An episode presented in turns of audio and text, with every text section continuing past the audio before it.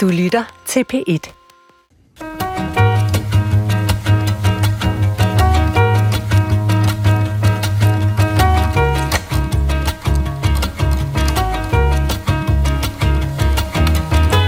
Cipollini ser ud til at være den stærkeste. Han angribes hårdt. De er meget tæt på stregen nu. 100 meter er der igen. Og det er Sabel, der kører frem. Sabel kører frem, men McEwen der kommer op og helt tæt på stregen, men det bliver Cipollini, der vinder.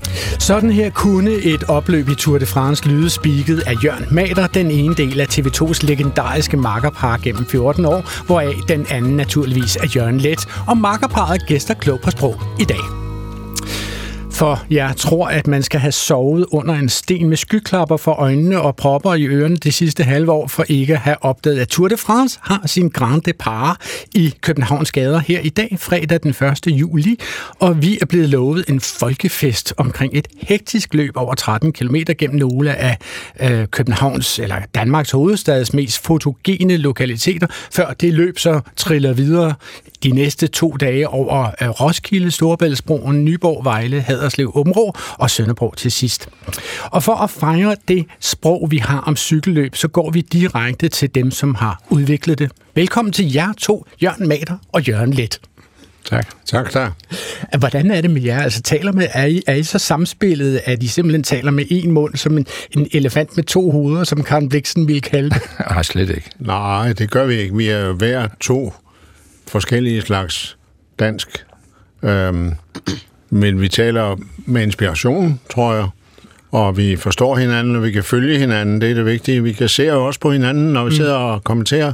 Det var, vi, det var vores særkende, det var, at vi sad og kiggede på hinanden. Mm-hmm. Det var en samtale. Ja. Det var en samtale. Så hele tiden det der med at samle op på, hvad den anden har sagt, og føre bolden videre, Lige præcis. eller løbet videre. Simpelthen at lytte øh, til, hvad den anden siger, ikke bare sidde og tænke på, hvad skal jeg nu sige næste gang. Okay. Ja. Øh, og, og mange de sidder jo sådan og kigger frem på deres skærm. Hmm. Men vi kigger på hinanden, og så skæver vi til skærmen, ikke? når vi havde de lange, man kunne jo godt tænke ind imellem. For at vi ikke her i dag kun skal se tilbage på, på jeres kolossale højdepunkter i cykelkommentage-genren, så vil vi også gerne se en smule fremad, og derfor har vi inviteret radiovært øh, hos den uafhængige tidligere vært på radioprogrammet Turen på B3. Velkommen til dig, Camilla Buraki. Tak skal du have, Adrian. Camilla, hvor meget har du set og hørt Jørgen og Jørgen? Jeg har faktisk lyst til at bruge jeres efternavn resten af mm. udsendelsen let og mater, for at det er lidt nemmere for mig. Hvor meget har du lyttet til dem, når de har kommenteret turen? Altså, det er jo svært at gøre op i, øh, i timer, måske mest fordi der er så mange, men øh, jeg var jo ret ung dengang, da, da I var på, øh, sammen i hvert fald, og det er mere sådan, øh, det er mere et, øh, altså når man genser og genhører jeres kommentering, så, så husker man også, jeg husker, jeg var på som, øh, i sommerhus på Fanø, Okay. alle somre, og så var det ligesom øh, lydkulissen til min sommer, ikke? Okay, det, så det er næsten for dig lidt ligesom øh, at, at dufte Ja. duften af et gammelt sommerhus, altså et solbak linoleumsgulv eller sådan noget af den stil, som kan lige pludselig bringe en tilbage til, hvor man var på et bestemt tidspunkt. Ja, altså mater er lidt og så krydret med helikopterlyde og, og, og cykelhjul og sådan noget, tandhjul og den slags, ikke? Og, og, og 4-3-formatet i tv, som Lige præcis. fuldstændig bredt ud i, i widescreen. Min sidste gæst er her for at holde vores spidse forhjul helt nede i de sproglige sporvejsskinner. Også velkommen til ledende redaktør for det Danske Sprog- og Litteraturselskab, Lars Trapp Jensen. Tak for det. Lad os sige det som det er, Lars. Altså til min uvisnelige skam er det jo dig, som har givet os den her fremragende idé at tale om cykelsproget lige akkurat i dag. Så Lars, tusind tak for at passe mit arbejde, kan man sige. Det er rigtig skønt. Altså, hvor vigtigt for vores sprog om cykelsport vil du sige, at Let og Maters indsats har været? Jamen, det tror jeg bestemt hænger meget tæt sammen. Altså, jeg hører ligesom Camilla til dem, der også forbinder det med øh, dage i sommerhus, hvor familien lå på stranden, men øh, jeg sad inde i stuen med øh, øjnene ind i skærmen og fulgte med. Og, og det hænger uløseligt for, for, forbundet øh, for mit vedkommende med sproget og så den oplevelse. Ja, og så kan man jo sige, de har jo de herrer her har jo været utrolig meget på, altså mange, mange ja. timer ad gangen. Så, så på den måde kan man sige, at det jo næsten har kværnet som en lydkulisse. Altså det er jo næsten, øh, vi sidder og kigger på et lydtapet, vil jeg, vil næsten sige, når vi kigger på mater og lidt. Ikke? Jo, det er helt rigtigt. Okay. Øhm, der er også sket noget siden. Altså, på den måde kan man jo se, at I har jeres stil, og den stil, der er nu, er en anden. Mm. Øhm. Og den stil vil vi også gerne ind på. Mm-hmm. Mit navn er Adrian Hughes, og jeg er generelt meget usportslig, skal jeg sige. Men af alle sportsgrene, så er cykelsporten nok den, jeg ved allermindst om. Og nu må vi se, om jeg har så gode ben, at jeg kan komme op på det, der hedder den store klinge i denne for mig meget stejle bjergetap. Og måske kommer jeg spurtende ned på den anden side i den polkaprikkede føretrøje fra bjergene i den næste time tid. Velkommen her til Klog på Sprog. Altså, Jørgen Mater og Jørgen Let, jeg er jo lidt bange for, at når, når først jeg har givet jer ordet, så tager I det hele resten af programmet. Så I skal nok komme til ordet, det ved jeg. Men, men jeg vil lige indledningsvis høre her fra Camilla og fra Lars. Altså, hvor stort på en skala vil I sige, at det er, at vi har fået Le Grand Depart øh, af Tour de France på disse danske breddegrader? Altså, hvor stor en sportsbegivenhed vil du sige, det er, Camilla? Det, det er meget svært. Jeg, jeg har mange øh, ikke-cykelkyndige venner, og jeg prøver hele tiden at finde et eller andet, jeg kan sammenligne det med, så de kan forstå storheden. Altså for mig, jeg tror stadig ikke, at min hjerne kan forstå det. At alle mine helte skal køre på Dronning Louises bro, ja. hvor jeg bor tæt på. Det, jeg kan ikke, altså i mit hoved kan jeg stadig ikke forstå det. Jeg får kuldegysninger, når jeg snakker om det nu. Så det er simpelthen som, som Simon og Garfunkel, som står i Central Park og siger, It's great to do our neighborhood concert. Det er det nok. og så totalt jubel. Er det for stor en begivenhed, vil du sige, at det er, Lars Heib Jensen? For mig er det også en stor begivenhed, men det er jo subjektivt, hvor stort det er. Men jeg har læst mig til, at øh, hvis man ser sådan på tilskuere og omsætning og sådan noget, så er det næsten kun OL og verdensmesterskabet i fodbold, der er større end Tour de France. Det er jo et kæmpe apparat, okay. og det fylder rigtig meget.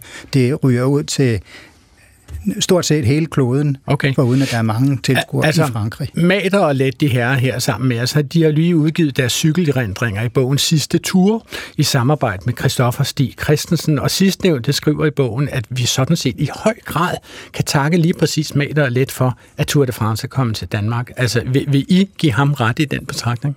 Ja, det, det vil jeg sige også, fordi især du, Jørgen, du har jo haft tætte forbindelser, øh, også til, til løbet, altså gennem mange af, mange af årene.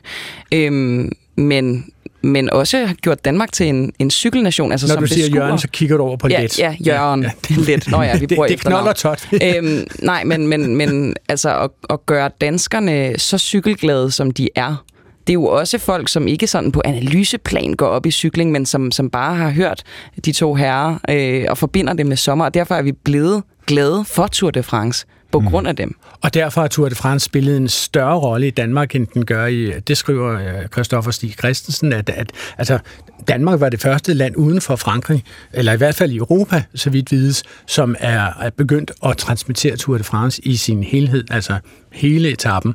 Og der er vel også andre, vi skylder en Altså Bjarne Ries var jo også med til ja, okay. at føre det frem og, og gøre os til... Ingen nævnt, ingen klip. Nå, nej, men, Bjarne Ries. Nå, klart, og så er der en masse politikere, som har arbejdet for at få turen hertil, men den der mentalitet, hvor vi mm. elsker cykelsporten på den måde, vi gør, okay. det, det men tror vi må ikke glemme, det var, der var nogen, der cyklede. Ja, der, der, der, der, der er sgu rigtig set folk på sadlen. Godt. Altså, Jørgen Mader, lad os begynde med dig. Du fortæller i sidste tur, at, at den bog, som lige er udgivet her, at du fra barnsben har været fascineret af den herre, som opfandt statsradiofonien sportsreportage. Han er jo af mange kendt som Gunnar Nu Hansen. Og lad os lige få et lille kig tilbage og høre, hvordan det lød, da Gunnar Nu Hansen kommenterede Niels Holst Sørensens præstation på 400 meter ved EM i Oslo i 1946. Han fører endnu, så kommer opløbet. Lynil op til ham. Det bliver mellem Lyni og Niels Holst Sørensen, at kampen kommer til at stå. Lyni passerer Niels Holst, men nu kommer Niels Holst i en sidste spurt. Kom så Niels. Niels Holst kommer, Niels Holst kommer. Niels Holst vinder. Og nu Niels Holst, nu Lyni, Nolinger og Belgeren, Duke og så Robert. Men Nils Holt Sørensen vandt og omfavnes i dette øjeblik af lederne Cornelius Petersen, træneren og Lundgren og en videre mange nordmænd løber hen til ham og rækker ham hånden til lykønsning. Det var Danmarks første guldmedalje ved Europamesterskaberne. Ja, altså jeg sidder jo simpelthen her og har gås ud. Det må jeg sige. Jeg kan kigge på mine arme, og de er cirka dobbelt så store, som de var, før vi spillede øh, det her bånd. Altså, øh, hvad er det, radio kan, Jørgen Mader, som, som øh, måske fjernsynsreportagen ikke kan alene?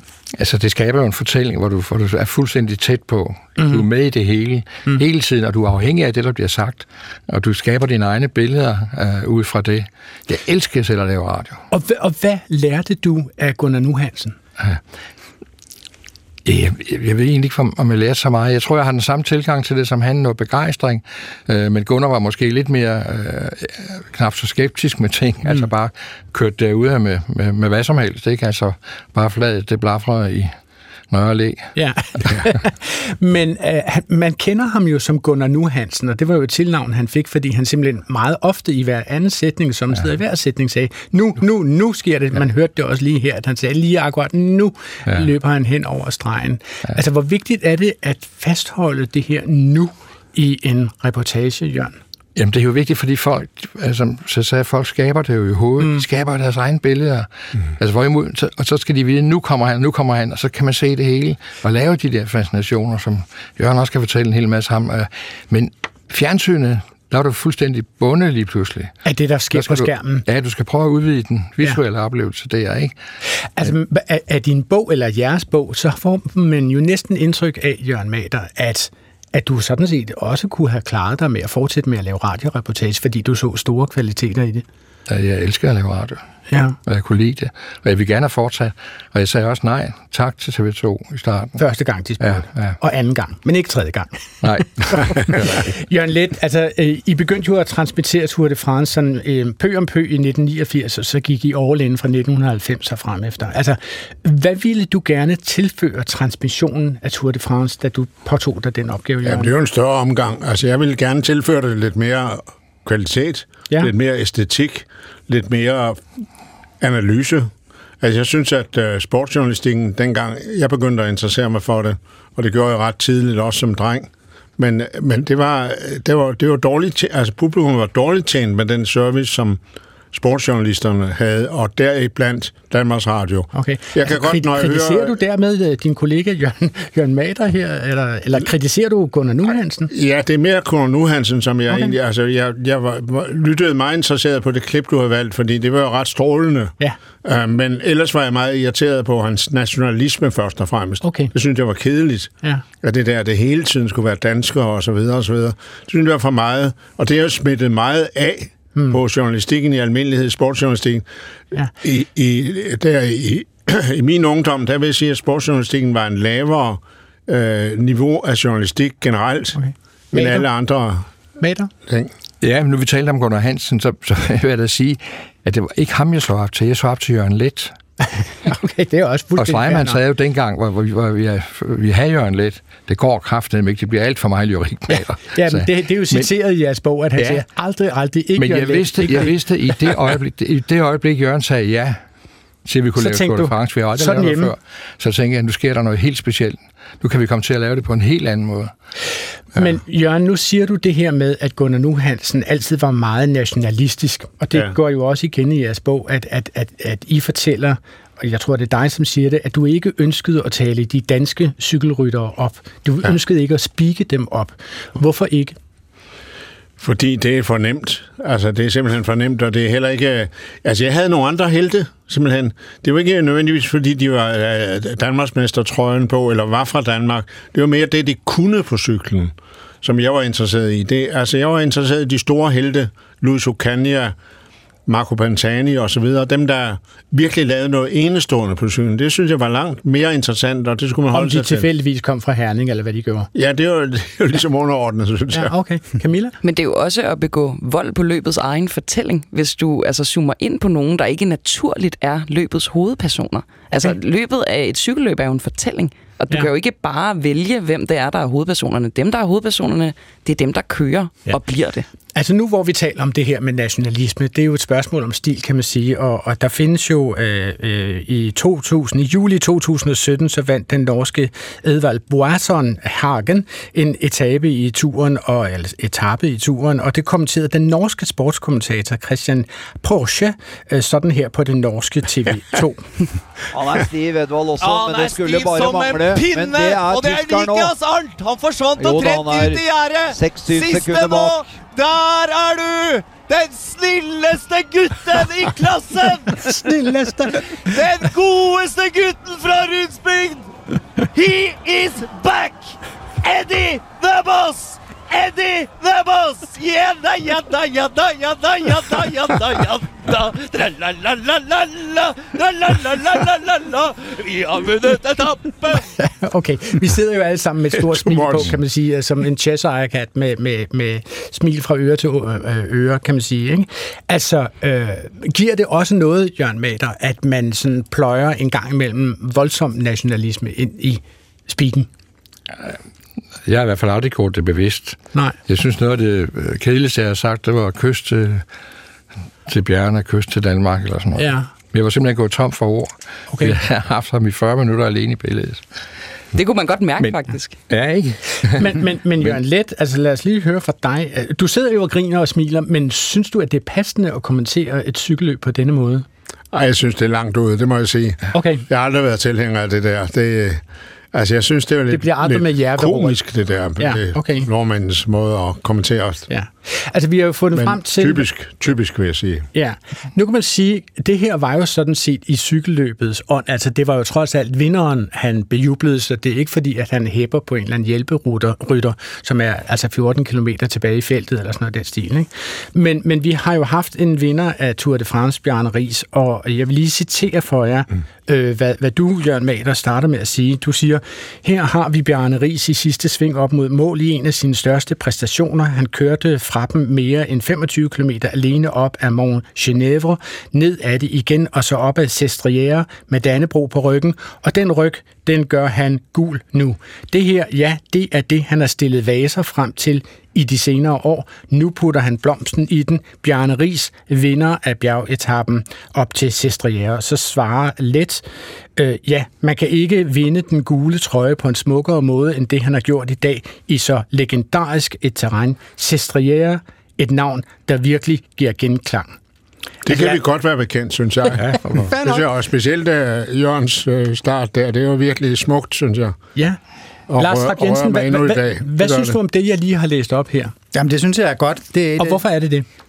Fordi billederne virker, altså det der med blomsten og vasen, det, det virker godt her, det her billede. Ikke? Altså, I er jo kendt for alle de her sprogblomster. Man kan finde tusindvis af dem, eller hundredvis af dem i mm. hvert fald på nettet. Men mm. her er en, der den virker jo godt. Ja, så har man og, den der tanke, det, ja. hvor, kom, hvor har han det fra? Ja. Det er for langt ude, ja. samtidig, ikke? Jo, jo, netop. Hvor har han det fra? Ja. ja. Nu taler du om mater, Jørgen Lidt. Ja, det gør jeg. Altså, ja, fordi, jeg synes, det er skønt. Vil, vil det sige, at når du har siddet sammen med Jørgen Mater i, i kommentatorboksen og kigget over på ham, har du så simpelthen tænkt den der mange gange og siger, hvor i alverden kom den fra? Ja, ja, det, gør, det har jeg da. Forbløffet. Forbløffet. men, altså, men, men løber du ligesom tør for ord, når du øh, har sagt det her? Øh, du nævnte det lige før, Jørgen Mader, at øh, altså i, her, i det her tilfælde, der siger du, han har haft disse her vaser stående længe, nu sætter han blomsten i. Vi kan jo lige så godt spørge det, som Jørgen Let spurgte lige før. Hvor får du den fra? Jamen, det, det er jo noget, der kom. Okay. Helt spontant. Det, det er og, og det kan man ikke komme nærmere? Nej, ikke andet. Jo, jeg måske har jeg tænkt på, at han fortjener sgu en blomst for det der, eller, sådan, eller et eller andet. Men jeg har, jeg har slet ikke det ikke gennemtænkt. Nogen har spurgt mig, skrev du det ned, du ved, sådan noget, hvad fanden skulle man gøre det, hvornår skulle man finde det frem, og sådan noget halløj. Men et, der er en anden en, der her med ryste med, tæ, med pæretræ, så de falder ned der. Ja, ja. Der tænker jeg på min søn hjemme i haven. okay. Fordi han smed rytterne af på samme måde. De Jamen, det er jo okay. en ægte, ja. det er jo en ægte inspiration. Ja. Så det er, det er simpelthen det er en tilfældig øh, association, som kommer til dig, mens du betragter cykelløbet. Så kommer sådan en ja. metafor til dig. Camilla, hvad vil du sige? Øh, det, det ved jeg. Jeg har mange ting at sige. øh, Men altså, kunne man forestille sig, at, at andre end Jørgen Let og Jørgen Mader, Jørgen Let og Jørgen Mader kunne uh, kommentere det her på den her måde? Nej, og det håber jeg heller ikke. Altså, det er i hvert fald ikke noget, jeg selv vil forsøge at gøre efter. Jo, med inspiration selvfølgelig, men jeg vil altid forsøge at male mine egne billeder, mm. og ikke, ikke lave de, øh, de beskrivelser, Jørgen laver, og de metaforer, som, øh, som Jørgen laver. Altså, det... Øhm, altså, man kan sige, der er jo nogle steder her, Jørgen Let, at du siger, i så legendarisk terræn. Altså, hvordan kan et terræn være legendarisk? Altså, det består vel af nogle hårnålesving?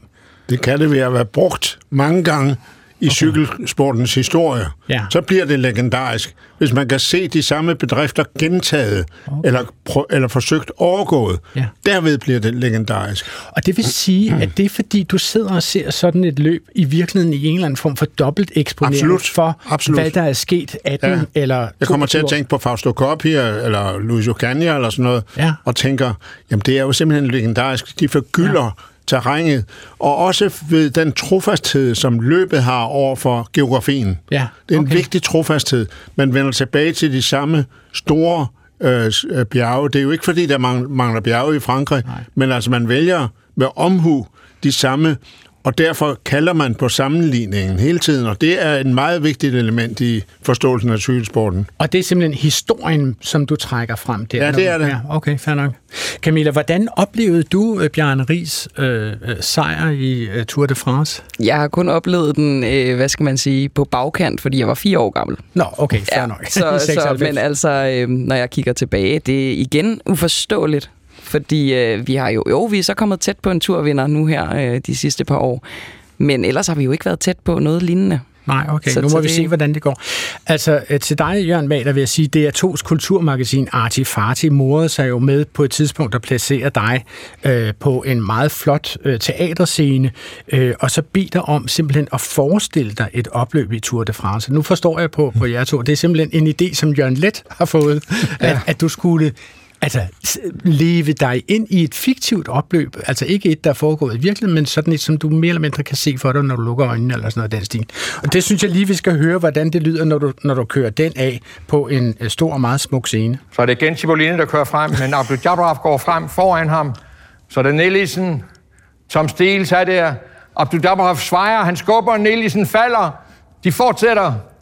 Cipollini ser ud til at være sat lidt nej, så øger han tempoet igen.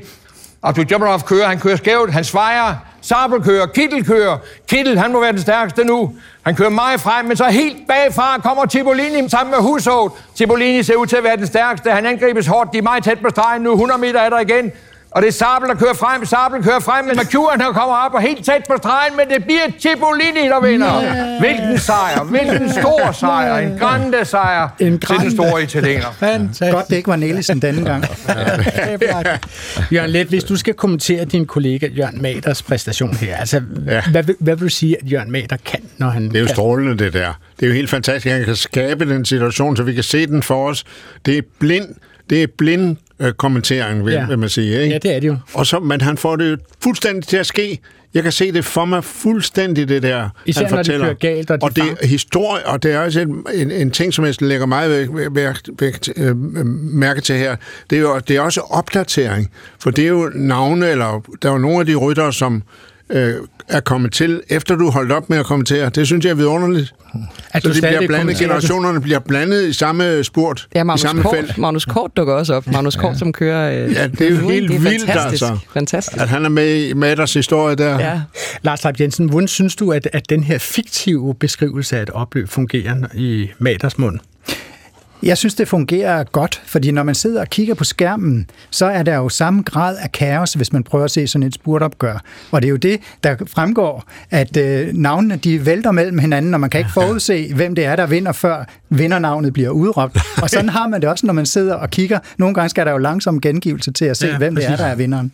Bliver du rørt, når du hører det her, Camilla? Jeg sad faktisk og så lige præcis det der klip øh, tidligere i dag, og fik tårer i øjnene. Det gør jeg også første gang, jeg så det. Altså, Hvorfor gør du det, Camilla? Jeg ved, jeg ved det ikke. Det er noget selvfølgelig med scenen, altså den mm. helt nøgne scene, og så, og så Jørgen, der står og, og finder på alt det her. Og, og også at se, som, som Jørgen siger, de forskellige legender i forskellige generationer. Ja. Altså få det billede malet. Fantastisk. Det er jo vanvittigt, ikke? Abdul Jabbarov ved siden af Magnus Kort.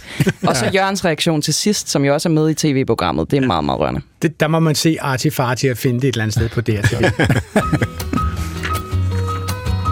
Og nu spørgsmål fra lytterne. Fordi inden vi fortsætter med at nørde cykelsport, så har vi modtaget et lytterspørgsmål på Klog på Sprogsnablag DR.dk, som handler om konkurrencer mere generelt. Det er Randi Kleist fra Odense, som skriver, i forskellige konkurrencer lyder det enten, det står 2-2, eller der står 2-2, eller den står 2-2. Selv plejer jeg at sige, der står 2-2. Hvad siger eksperterne? Og det må jo være et spørgsmål til dig, Lars Trapp Jensen. Ja, altså her siger jeg, at øh, det er ikke sådan, at det ene er rigtigt, og de andre er forkerte. Man kan faktisk godt sige, alle tre dele vil jeg mene. Mener du det? Den, man Camilla kan, spiler øjnene op. Man kan for eksempel godt sige, at kampen står 2-2, ikke? og hvis det er den, man refererer til, så må det være okay at ja, bruge præcis. den. Ikke? Og samtidig så er det jo meget almindeligt med de her upersonlige udtryk, øh, ja. at man starter med det, ligesom det regner og det sner, så kan det stå 2-2 ja. i kampen. Hvad vil du sige, Camilla, altså hvis du føler så stærkt Den, altså jeg vil altid, altså det er jo kampen, og, og, jeg refererer er til, ikke? Er det kampen med, e, med N som ja. en Nikkel, Nikolaj, eller ja. fælleskø, eller hvad det hedder? Ja, ja okay. Og det, det holder du fast på? Ja, det håber jeg da. ja. hvad, hvad vil I andre sige? Står den 2-2, eller står det 2-2, eller står der 2-2? Der står 2-2. Der står 2-2. Mm. Så kigger du bare op på en tilfældig tavle, hvor der kan være et total og en skråstreg og et total. Ja. ja. Det er bare en registrering af, hvad du ser. Ja. Det er også det, du har lavet. fik jeg ikke sagt, men det er der jo heller ikke noget i vejen for. Man introducerer så noget, der kom en soldat marcherende hen ad landevejen. Mm. Det kan man sige. Man kan også sige, der står 2-2 i kampen, når man ligesom introducerer stillingen. Mm. Okay, fair nok.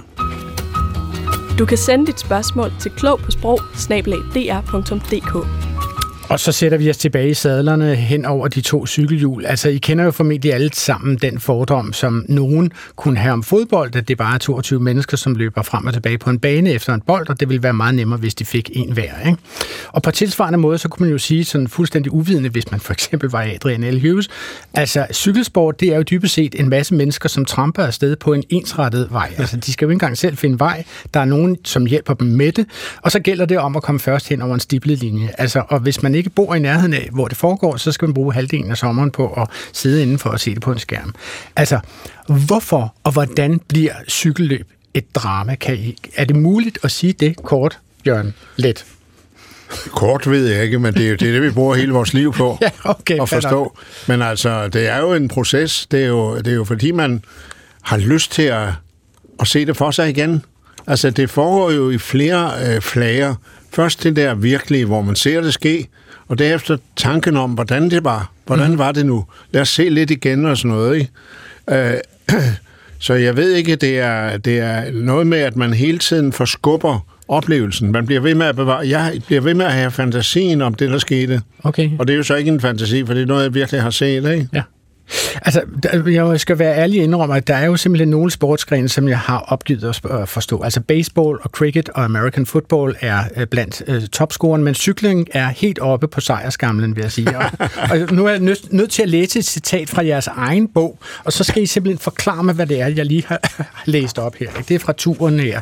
Let siger, men så kom, nu skal jeg nok lade være med at lave min parodi på Jørgens stemme, men Let siger, men så kom første etape med det frygtelige firmandsudbrud. Det var et chok. Og så siger Mater, Steve Bauer, Roman, Ronan Pensek, Frans Marsen og Claudio Chiapucci fik lov til at køre væk fra feltet. Chiapucci rykkede før en lille bakke for at få point til bjergtrøjen, og de tre andre fulgte trop. Pludselig havde de forspring på flere minutter til feltet. Ingen af de store hold rørte på sig. Det var en holdtidskørsel samme. Der var en holdtidskørsel samme eftermiddag, der sikkert spillede ind på deres tilbageholdenhed. John Carlsen var den eneste, der forsøgte at køre dem ind, men det gik ikke. Han blev nummer 5 på etappen. Frans Marsen vandt. Firebanden kom i mål med et forspring på over 10 minutter til feltet. Der lød et ramaskrig. Holdene skændtes om ansvaret. Eksperterne skældte ud. Og Let siger så, ja, jeg var ulykkelig over udviklingen. Jeg tænkte, at løbet var ødelagt. altså, undskyld, jeg spørger. Hvad kan du ikke forstå i det? Nej, hvad er det, jeg lige har læst? Jeg forstår det ikke. Hvorfor var det... Det er en meget præcis beskrivelse af, en spor, af, af, af et forløb, ja, ja, ja. som kom til men, at spille en men, kæmpe rolle. Men kære Jørgen Let, altså cykelløb handler vel om at cykle hurtigt. Det, det var der så nogen, der gjorde. Hvordan kan det være et problem? Må jeg, må jeg prøve at forklare det, Adrian? ja, tak. Jamen, Cykelsporten er dramatisk og verdens bedste sport, fordi det er en sport, der både øh, er individuel, men også en holdsport. Altså den eneste sport i verden, hvor man kører for sig selv, men man kører også på et hold. Det skaber en masse drama. Hvem kører vi for? Er det den kaptajn, vi har set, eller er det den, der er stærkest? Udover det, så er der jo en masse interesser. Nogle vil vinde bjergtrøjen, du snakkede om. Nogle vil vinde spurten. Nogle vil vinde tid. Er, Nogle vil vinde der... etappen. Er der, status, er der statusforskel mellem at vinde bjergetrøjen og spurten og en etape? I høj grad. Ja, det, ja, det er, der, det er der i høj grad, men det er jo også, hvad man har valgt at satse på som hold. Og så er der et hold, der vil lave etappen til en slags etape, og et andet hold, der vil lave det til en anden etape, og så er der en eller anden individualist, som gør noget helt tredje. Og på den måde er der så mange interesser, som kæmper imod hinanden. Okay, Mater? Ja, ja det med trøjerne. Undskyld. Uh, der kommer jeg til at tænke på, at den første dansker, der fik bjergtrøjen, det var Ries. Ja. efter Skibby sagde, hvad fanden har risen for mæslinger? Fordi den tilfældigvis er polkaprikket, det skal man ja, vide om ja, ja, jo, tror jeg. Okay, fair nok. Det ved det er sjovt sagt. Ja, undskyld, det ved alle. alle i dette studie ved det, undtagen mig. Eller nu men, men Adrian, du er, jo, du er jo æstetiker. Ikke? Ja. Det her, den her sportsgren foregår i naturens amfiteat. Det er ja. det smukkeste, man kan komme ud for. Ja, men altså, sightseeing kan jeg komme på i en åben bil. Altså, der er, det, det, det skal jo ikke være for, for omgivelsernes skyld. Går jeg ud fra, at jeg siger Tour de France, ja. eller er det? Jamen, jeg, det er en del af det, vil jeg sige. Ja, okay. At de simpelthen kommer igennem smukke locations, som de for eksempel gør i dag i København og, og Jamen, der er højt også det med Jørgen, at få Jørgen ind. Altså i stedet for at få en cykelrytter ind, gammel cykelrytter ind, så får Jørgen ind, der kunne brede øh, hele Frankrig ud. Men, kultur, men, men, men, men, men i den her sammenhæng, der, ja. der siger Louis Osanya, tror jeg det udtales. Okanya. Okanya. Selvfølgelig Okanya. Ja. Øh, feltet har gravet et kæmpestort hul til sig selv, en førsteklasses begravelse. Forklar mig lige, hvordan det giver Jamen, det er da indlysende. ja, indlysende. Okay. Ja. Men det kan du godt for, for, prøve at forklare. Der sker det, at det, der, det er jo en meget dramatisk situation. De der fire rytter er stukket af. Det er dramatisk, fordi de oparbejder kæmpe, alt for stort forspring. Hvordan kan et forspring være for stort? Fordi det ødelægger jo løbet, hvis de fire rytter så skal sidde på så stor en kapital resten af tiden, de næste tre uger. Det går jo ikke. Jamen, mangler man en underdog her? Altså, skal de vi kan ikke have en underdog, der vinder, der vinder. Det kan vi altså ikke. Nå. Ikke acceptere en underdog, der vinder. Nå, hvorfor det, ikke? Det er, en, det er en myte, en, anden, en romantisk myte. Nå. Det kan vi ikke have. Nå. Det skal være en stor rytter, der vinder. En stærk rytter. Ja, en stærk rytter. En, der har karakter. En, som lyser af, af personligheder, som er mod først og fremmest. Okay. Det er modighed, det handler om. Ja. Det er gammeldags dyder, det handler om. Nu forsøgte Camilla jo at forklare mig, hvad det her handler om. At det er en individuel sport, samtidig med, at det er en kollektiv sport. Og det er muligvis gennem den prisme, at jeg skal læse den, den, det følgende udsagn. Ikke? Altså, fordi I, I, I siger i jeres bog om Bjarne Ries som hjælperytter for Laurent Fignon, at, at sidstnævnte, altså Laurent Fignon, vidste, at Ries ville få ham til at sidde de rigtige steder i feltet på de rigtige tidspunkter. Og et andet sted står der, at Ries afleverer Fignon. Altså, undskyld, Hvordan gør man det? det er helt for skræts, det her. Ja. det er. Men, det er Men hvordan noget med, forklarer man det? Altså, cykelløb er jo ikke noget med at køre fra A til B og komme først. Okay. Det er det jo ikke, overhovedet ikke. Øh, og især ikke etabeløbende. Og så er det de delt op i forskellige ryttere, altså ryttertyper. Der er stjernerne, som Jørgen var inde på, og så er der selvfølgelig hjælperytterne. Ja. Så er der alle dem, der er midt imellem, der kan vælge etaper. Ja, altså Jørgen har jo lavet en film, som hedder Stjernerne og Nemlig, og Vandbærerne, ja. og det er jo i høj grad det. Og det er det, det, er det der fortæller sig her med Ries. Ja. At Ries, han var så dygtig en hjælperytter, en dygtig løjtnant for Fignon, at Fignon sagde, at jeg kan lukke øjnene, Løjtnant. og så kan bare, ja. Ja. bare jeg høre dække Bjørn Rises dæk, så ved jeg... jeg Lyden af hans gear. Ja, så ja. bliver jeg placeret rigtigt hele tiden. Så, så han kan simpelthen køre med snuden på i Bjørn Ries ja, øh, hjælperyttercykel ja, foran. Ja. Okay. Han trækker ham. Han så trækker, trækker, trækker Laurent ja, Fignon. Ja, ja, og han bryder jo også vinden for ham. Altså, det er jo også teknisk. Ja, bryder vinden. Ja. Vigtigt, det er et vigtigt begreb. Også den trafikale vej i feltet, ikke? ja, altså, præcis. Det lyder meget poetisk, det her, Lars ja. Jensen. Er du enig i, at det er sådan her, vi skal se og høre og forstå øh, cykelløb? Ja, helt sikkert. Og du skulle unde dig selv en gang og se en etape fra start til slut. Fejlen er jo den der, at hvis man kun ser spurten, ja. så har ja. man ikke forstået noget som Nej, helst. Det har man På samme måde som hvis man kun ser målene i en fodboldkamp, så har man heller ikke fattet, hvad fodbold er. Nej. Ja, jeg tror, Jørgen Let sidder på min højre side og tænker, det er godt nok op ad bakke det her, fordi jeg har sådan set forklaret alt det her i min film Stjerner og vandbærer fra cirka 1974 eller der. Ja, ja. Du lytter til Klog på Sprog i dag om det sprog, vi bruger om cykelsporten, og jeg har par nummer syv ved at kalde dem Jørgen Mater og Jørgen Let i studiet sammen med tidligere været på turen på B3 Camilla Boraki, og ovenover alting stråler det danske sprog- og litteraturselskabs mm. ledende redaktør Lars Trapp Jensen. Og med disse fremragende gæster, så vil jeg kigge ind i cykelsprogets ordbog, altså de særlige gloser og vendinger, som knytter sig til cykelsporten. Altså nogle af udtrykkene er jo glædet over i almindelig dansk sprogbrug, som for eksempel, øh, det er blevet ret almindeligt at sige, at nogen er oppe og kører på den helt store klinge, eller løbet er kørt. Man kan jo åbenbart nu også være sat af hvilket jeg går ud fra må være et cykelsportsudtryk. Eller hvad vil du sige til det, Lars Drab Jo, jo, er det det? at man kan sætte nogen. Jo, bestemt. Man sætter simpelthen nogen. Okay. Men altså, her for cirka 14 dage siden i dag, øh, så har det Danske Sprog- og Litteraturselskab jo udgivet en opdatering af øh, nye ord i dansk. Og mange af de ord handler jo faktisk om cykelsport. Er det, er det, et, er det, er det et tilfælde ud af det blå, Lars? Nej, det er ikke et tilfælde, for vi synes jo også, at det var værd at markere den her begivenhed med at støvsuge øh, ordforrådet og se, om der var nogle cykelord, der gemte sig, som vi ikke havde fået med. Ja. Og når man så tråler det igennem, så viser det jo sig, at der er et og andet, der mangler. Ja. Så dem har vi fået til. Vi har i alt 31 udtryk øh, med, eller ord og udtryk med den her gang. Og jeg har jo nogle af de ord øh, på en liste med mig herinde i studiet. Bjergspurt for eksempel. Mm. Altså, det ville mm. næppe være her uden Tour de France? Bjergspurt. Blandt Nej. andet, fordi vi ikke har nogen bjerge i Danmark. ja. For nu at nævne et tilfældigt ting. Så er der det her med diamant, og der skriver I i parentes at have diamanter i benene. Mm, ja. er, er, er det et udtryk, I har fundet, Jørgen og Jørgen? Det er et nyere udtryk. Mm. Er det, det er et nyere udtryk, ja. Det, det, det, det har vi ikke sige. Det har vi ikke opfundet. Hvad synes du om det, Jørgen? Jeg kan godt lide det. Jeg synes, det er i orden. Det er ikke overdrevet. Det er ikke, det er ikke ude på overdrevet. Det er, Nej. Det er til at forstå. Altså, jeg forstod jo og godt... Det, og jeg kan godt lide, når cykelrytterne bruger det indbyrdes. Nå. Hmm. Det kan jeg godt lide. Jeg forstod jo godt, øh, jeg kan ikke huske, om det var Jesper Skiby, eller hvem der som sagde, at vedkommende havde gode ben. Eller, ja. Jeg ved ikke, om er, er det et generelt udtryk? Det er det samme. Ja, ja. ja. det, det, det, byg, det bygger formentlig oven på det, ikke? Når Simpelthen. diamanterne så er ja. der, så er man virkelig ja. godt Men altså, undskyld, jeg siger det, jeg forstår ikke metaforen, fordi jeg tænker, altså, diamanter er jo hårde, meget hårde, og det er noget grums og noget grus at have i sine penge. Jeg synes jo, som metafor betragtet, er jeg synes jeg faktisk, det er en lille smule off. Eller hvad siger du til det, Jørgen Vækker? Jamen, det er jo ligesom stjerne at sige en stjerne. Okay, så, så det er en kompliment at sige, at man har diamanter Helt klart. Ja, okay. bestemt. Diamanter, man virkelig er kørende, ikke? diamanter er kostbare. Ja. Nå, det er de dog også, ja. ja. Og sjældne. For nogle. Øh, frempind er et ord, I har med i jeres opdatering. Frempind. Jeg ved slet ikke, hvad en frempind er. Hvis du har en cykel, så vil du vide, at der, hvor styret sidder fast, der er en frempind. Men okay, så I tager et nyt ord med i ordbogen, som sådan set bare er en beskrivelse Det er et gammelt ord. En, ja. en løsdel i en cykel? Ja, ja, ja, ja det, er, det er også med. Okay, så har I et ord, som hedder ideallinje. Ja. Ja, hvad betyder det?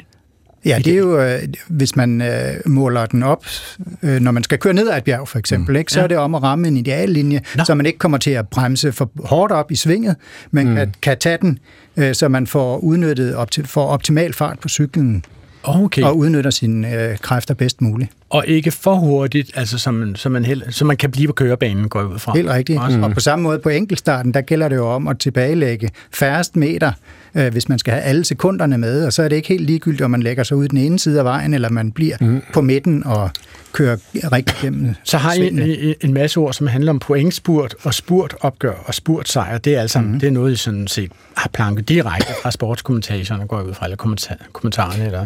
Ja, ja, ja. Det optræder mange steder. Så undrer jeg mig over ordet vindmodstand. Altså, øh, det, må man, det ord må man da have kendt før. Man... Meget vigtigt. Ja, men det har man også. Det er ikke, det er ikke alt det her, der er nye ord i sproget. Sådan Nej. er det jo ikke. De har bare ikke været i ordbogen før. Okay, og de er i hvert fald ikke blevet brugt i den her sammenhæng før, fordi I tager også ord med, som bliver brugt i nye sammenhænge. Også det. Når de opstår også i nye det, sammenhænge. Ja. Så er der jo nogle af, de, altså no, mange af ordene i uh, Tour de France er, som man kunne forestille sig, franske.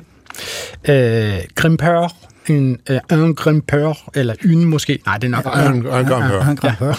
Ja. ja, det tror jeg måske skyldes de her, fordi ja. I er jo sådan en lille smule frankofil, ikke? Og, og øh, det var muligvis ikke kommet ind i ordbogen, hvis ja. ikke vi havde haft de der transmissioner. Ja. Og kendte så fortæl mig lige, fordi jeg ved det simpelthen ikke. Det er en klatrer, ja. direkte oversat. Nå, okay. En klatrer. Det vil sige en, en, en, en mand, som har særlige evner på de stejle stigninger, der går Nå, opad. Okay, ja. Og det er simpelthen I modsætning til en descendør, ja. som kører nedad. Okay. Og de ord har I siddet og brugt i fjernsynet? Ja, og det, jeg, jeg vil sige, at for mit vedkommende, der hørte jeg det første gang fra Ole Ritter i okay. sin tid, som sagde, en cykelrytter skal være god til én ting. No. Mindst én ting. Men ja. det er også nok, sagde han. Det kan enten være grampør, descendør, eller køre lige ud. Okay. Rullør. Øh, ja. Rullør. Rullør. Rullør. Rullør. Rullør. Ja. Og synes I så, at det var vigtigt at introducere det danske publikum for de franske ord, eller syntes I, at det var vigtigt at oversætte dem til dansk? Ja, vi synes, det var vigtigt, at det også kunne forstås på fransk. Det synes vi har været med til at, at, at føre det franske sprog lumsk ind i det danske sprog. Ikke? Okay, ja. Det er vi godt klar over. Jamen, det er fair nok. Det er et slags attentat. ja. Hemmeligt attentat. en trojansk hest. Ja. I har været en trojansk hest. Ja, eller en fransk vi. hest. ja. Du har ja, på fransk hedder en hest cheval, og sådan er det hele vejen igennem. Det er jo det eneste, jeg ved om fransk, stort Men altså, Grand fik vi på plads, og så var der Descendeur. Så er der en, som hedder eh, Poncheur og Finisseur. Forklar mig ja. lige det. Poncheur. Poncheur, det er en, der, der kan bryde... Det er, jo, det jo sådan noget, som Skiby kunne på sin bedste mm. dage. På, øh, hvor laver han poncheur, der kører, river sig løs af feltet. Okay. Altså, og det er meget svært. Altså, det, det vil sige, at feltet er oppe i høj fart, kort før mål, en, en kilometer eller to kilometer før mål, så er der en, som alligevel har ekstra kræfter til at kan rive sig løs, rive sig løs af feltet. Okay. Altså køre væk fra dem, selvom de er på højeste. Det er en poncheur. Ja. Det er jo det samme som det engelske punch, altså man kort mm. kan trække, øh, lave et afgørende ryg over ja. en kort så afstand. Det, så det er et udtryk for en cykelrytter, som simpelthen har et kraftoverskud, som vedkommende har gemt, og som vedkommende kan sætte i gang det, i det sidste afgørende øjeblik, mm. eller hvad? Måske er de født med den evne. Ja, no, okay. Mm. er det ikke rigtigt? Jo, men der, Skibby, han var jo netop en mester i det, men, men øh, øh, hans hold, hans øh, direktør, sportsdirektør, Kasprim, havde sagt til ham, du kører for tidligt. Mm. Jeg vente, vente, okay. til du kommer ind på to ja. kilometer.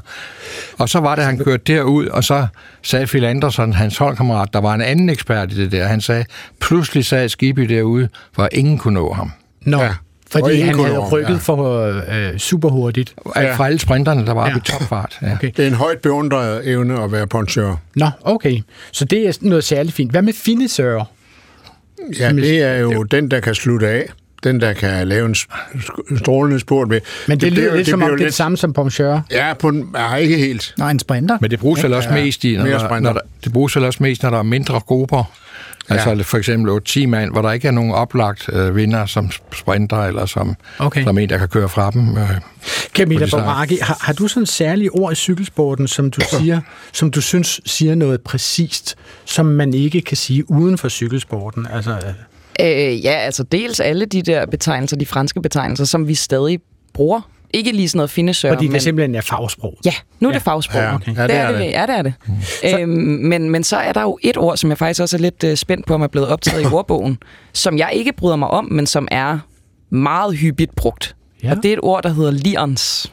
Ja, ja, det er noget helt andet. Det er en helt anden kultur. Det er en helt anden uh, sprogskole ja, ja. inden for cyklingen. Men nu du nævner det, så er det faktisk også med i den her opdatering. Er det rigtigt? Okay. det? Så det kommer det, nu. Det ved jeg ikke, om jeg er glad for.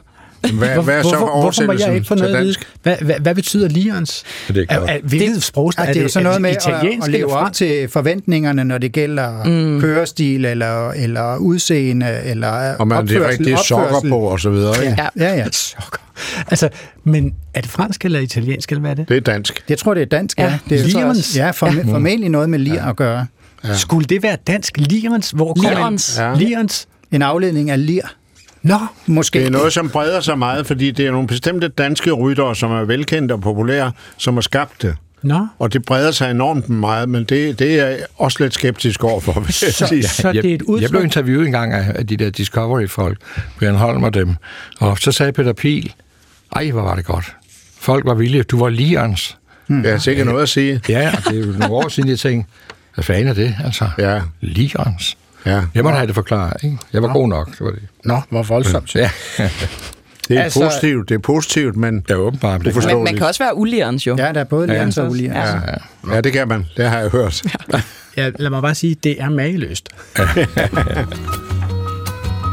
og nu spørgsmål fra lytterne. Øh, fordi inden vi går videre med cykelsprog, så tager vi lige en afstikker, eller helt to til lytterspørgsmål, som begge handler om udtryk, som har noget med ben at gøre. Der er dog ikke diamanter i. Det første er fra Tine Olsen fra Ny Nørup, som har skrevet til os.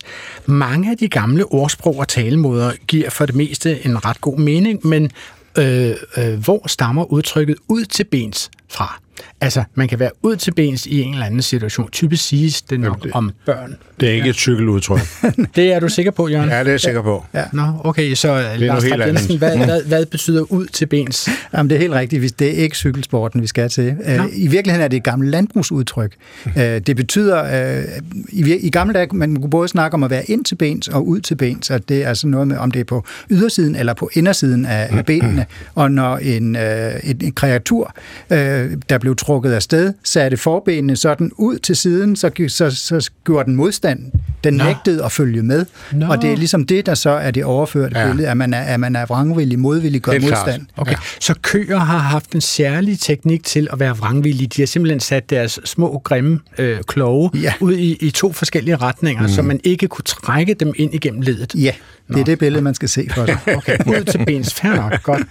Øh, det andet spørgsmål kommer fra en selv erklæret boomer. Det er øh, Michael Munk fra Ordrup, og han har skrevet til os på Klog på Sprogsnablag, DR.dk. Han skriver, som boomerfar går jeg op i, at mine børn lærer at benytte et relativt korrekt dansk. Vi har pt. en ongoing konkurrence om, hvordan følgende ord, to ord bruges stenhårdt eller benhårdt. Han mener, at stenhårdt, altså det er så øh, Michael Munk fra Ordrup, som mener, at stenhårdt er en passiv form, hvorimod benhårdt er en aktiv form. Eksempel, vi arbejdede benhårdt på at nå et politisk kompromis. Derfor er vores holdning nu bundsolid og stenhård. Aktiv, passiv. Hvad siger du til det, Lars Trapp Jensen? Ja, den køber jeg ikke, den køber jeg ikke lige. Nå. Øh, men men øh, jeg tror, nu om stunder, der bruger man stort set de to udtryk øh, med samme betydning. Dog er benhårdt væsentligt mere udbredt end, mm. end, end stenhårdt. Ja. Mm-hmm. Og så opdagede jeg en sjov ting også, da jeg slog op i ordbog det gamle, sprog, øh, det gamle over, over ordbog det, over det danske sprog, kunne jeg se, at uh, inden, for, inden for træ, der skældner man faktisk. Og det giver på en måde god uh, mening, fordi ben er jo ikke lige så hårdt som sten. Så Nej. der forklarer de benhårdt, som er træ af meget hård kvalitet, men stenhår er den allerhårdeste kvalitet.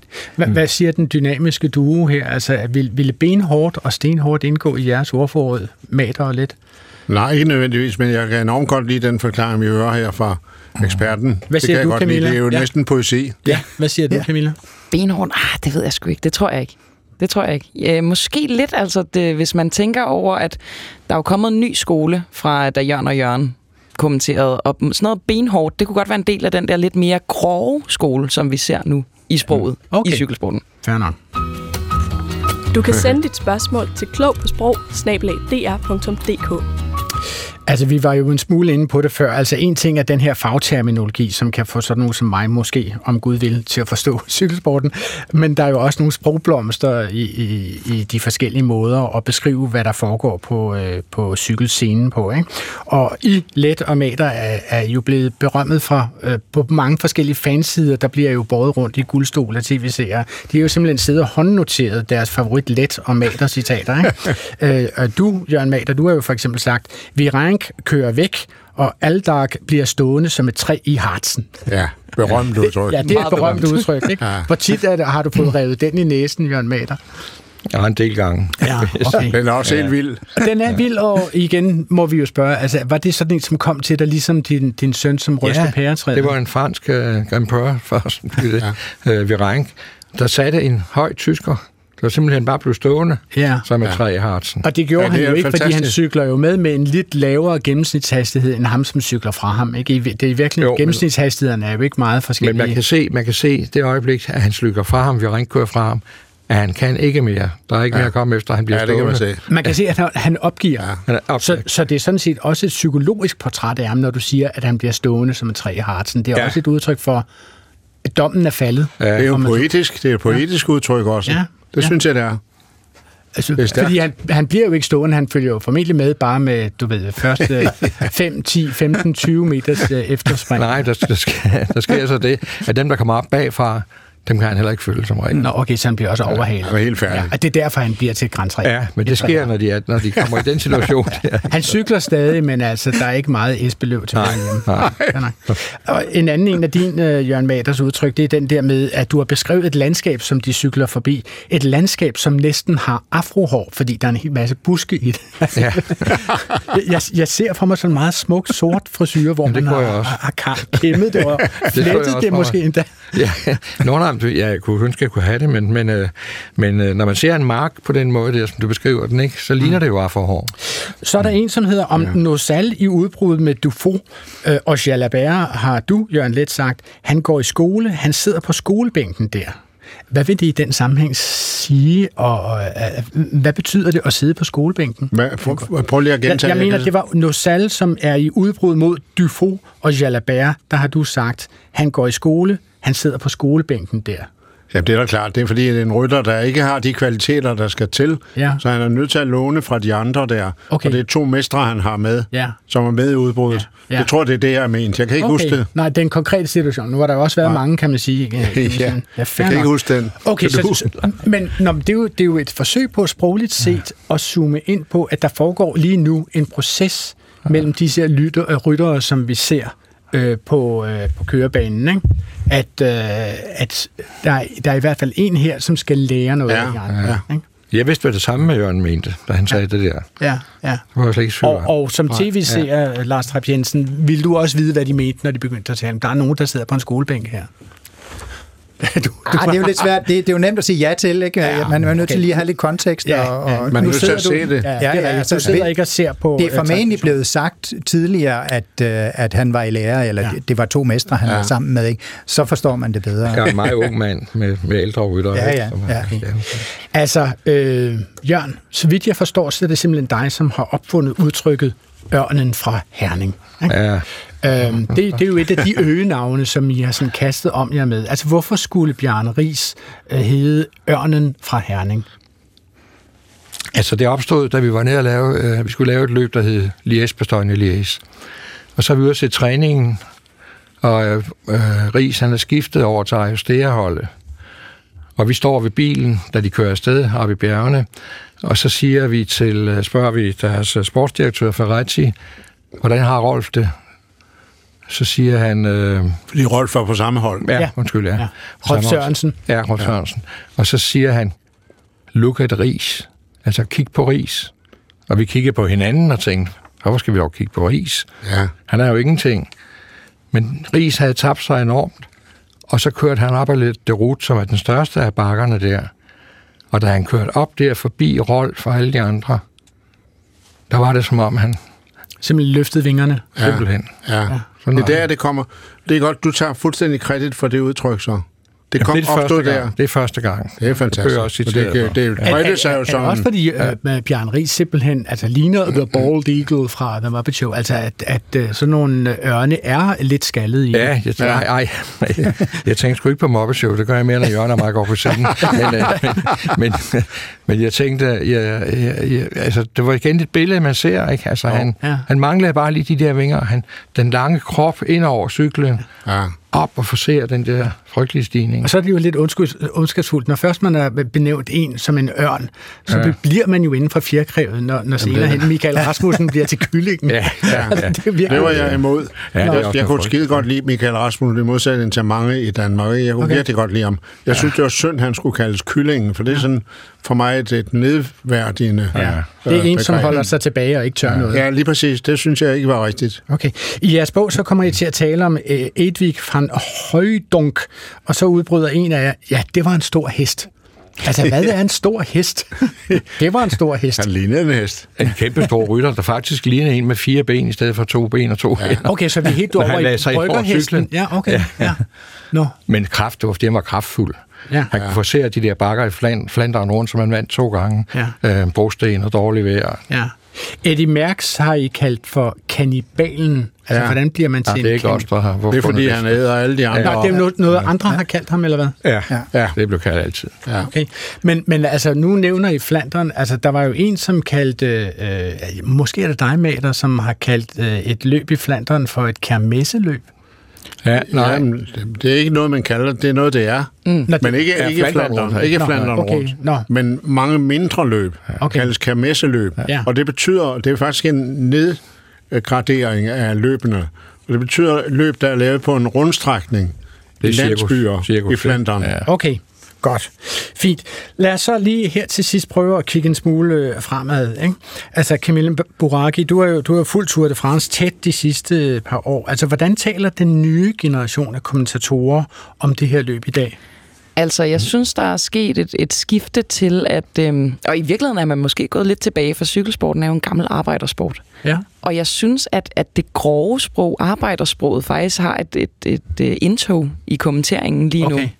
Krydret dog med, øh, med poesien alligevel, som nok altid alligevel. vil være der. Ja. Okay. Ja. Så de herres lyrik øh, ja. kommer stadigvæk til at sidde der en lille smule i sproget, eller hvad?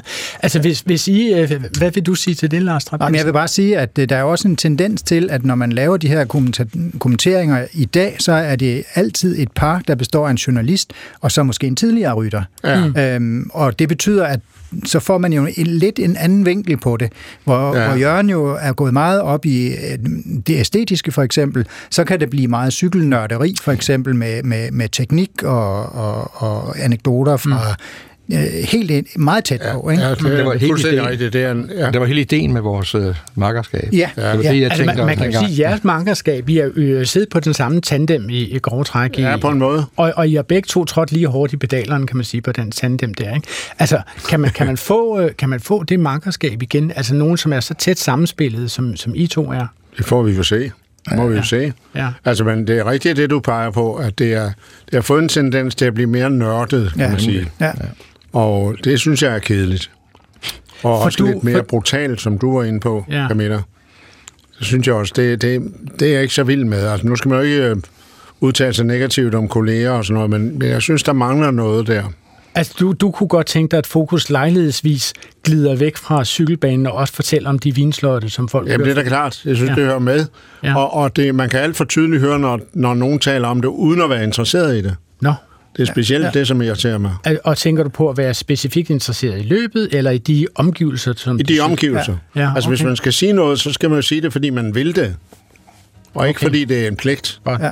Yes, men altså det bliver så langt vi når med cykelsportens sprog her i dag, Klog på sprog. Vi er ved at krydse mållinjen, så løfter vi armene op over hovedet, mens de jublende tilskuere sprøjter champagne ud over og siger tak til både stjerner og vandbærere på alle sadler. Jeg havde besøg af TV2's kommentator tandem Jørgen Mader og Jørgen Let, og af Camilla Boraki, tidligere vært på turen på B3, og af Lars Trap Jensen, ledende redaktør ved det Danske Sprog- og Litteraturselskab. Programmet her er tilrettelagt af Clara Witt og Svala Sigfus Adottir, som også stod for teknikken og præsenteret af mig, Adrian Hughes. I kan skrive til os på klog på sprogsnablag.dr.dk. Det her er sidste program før vores sommerpause. Vi er tilbage den 12. august på genhør efter en forhåbentlig dejlig sommer, og god Tour de France til alle her i dag. Gå på opdagelse i alle DR's podcast og radioprogrammer. I appen DR Lyd.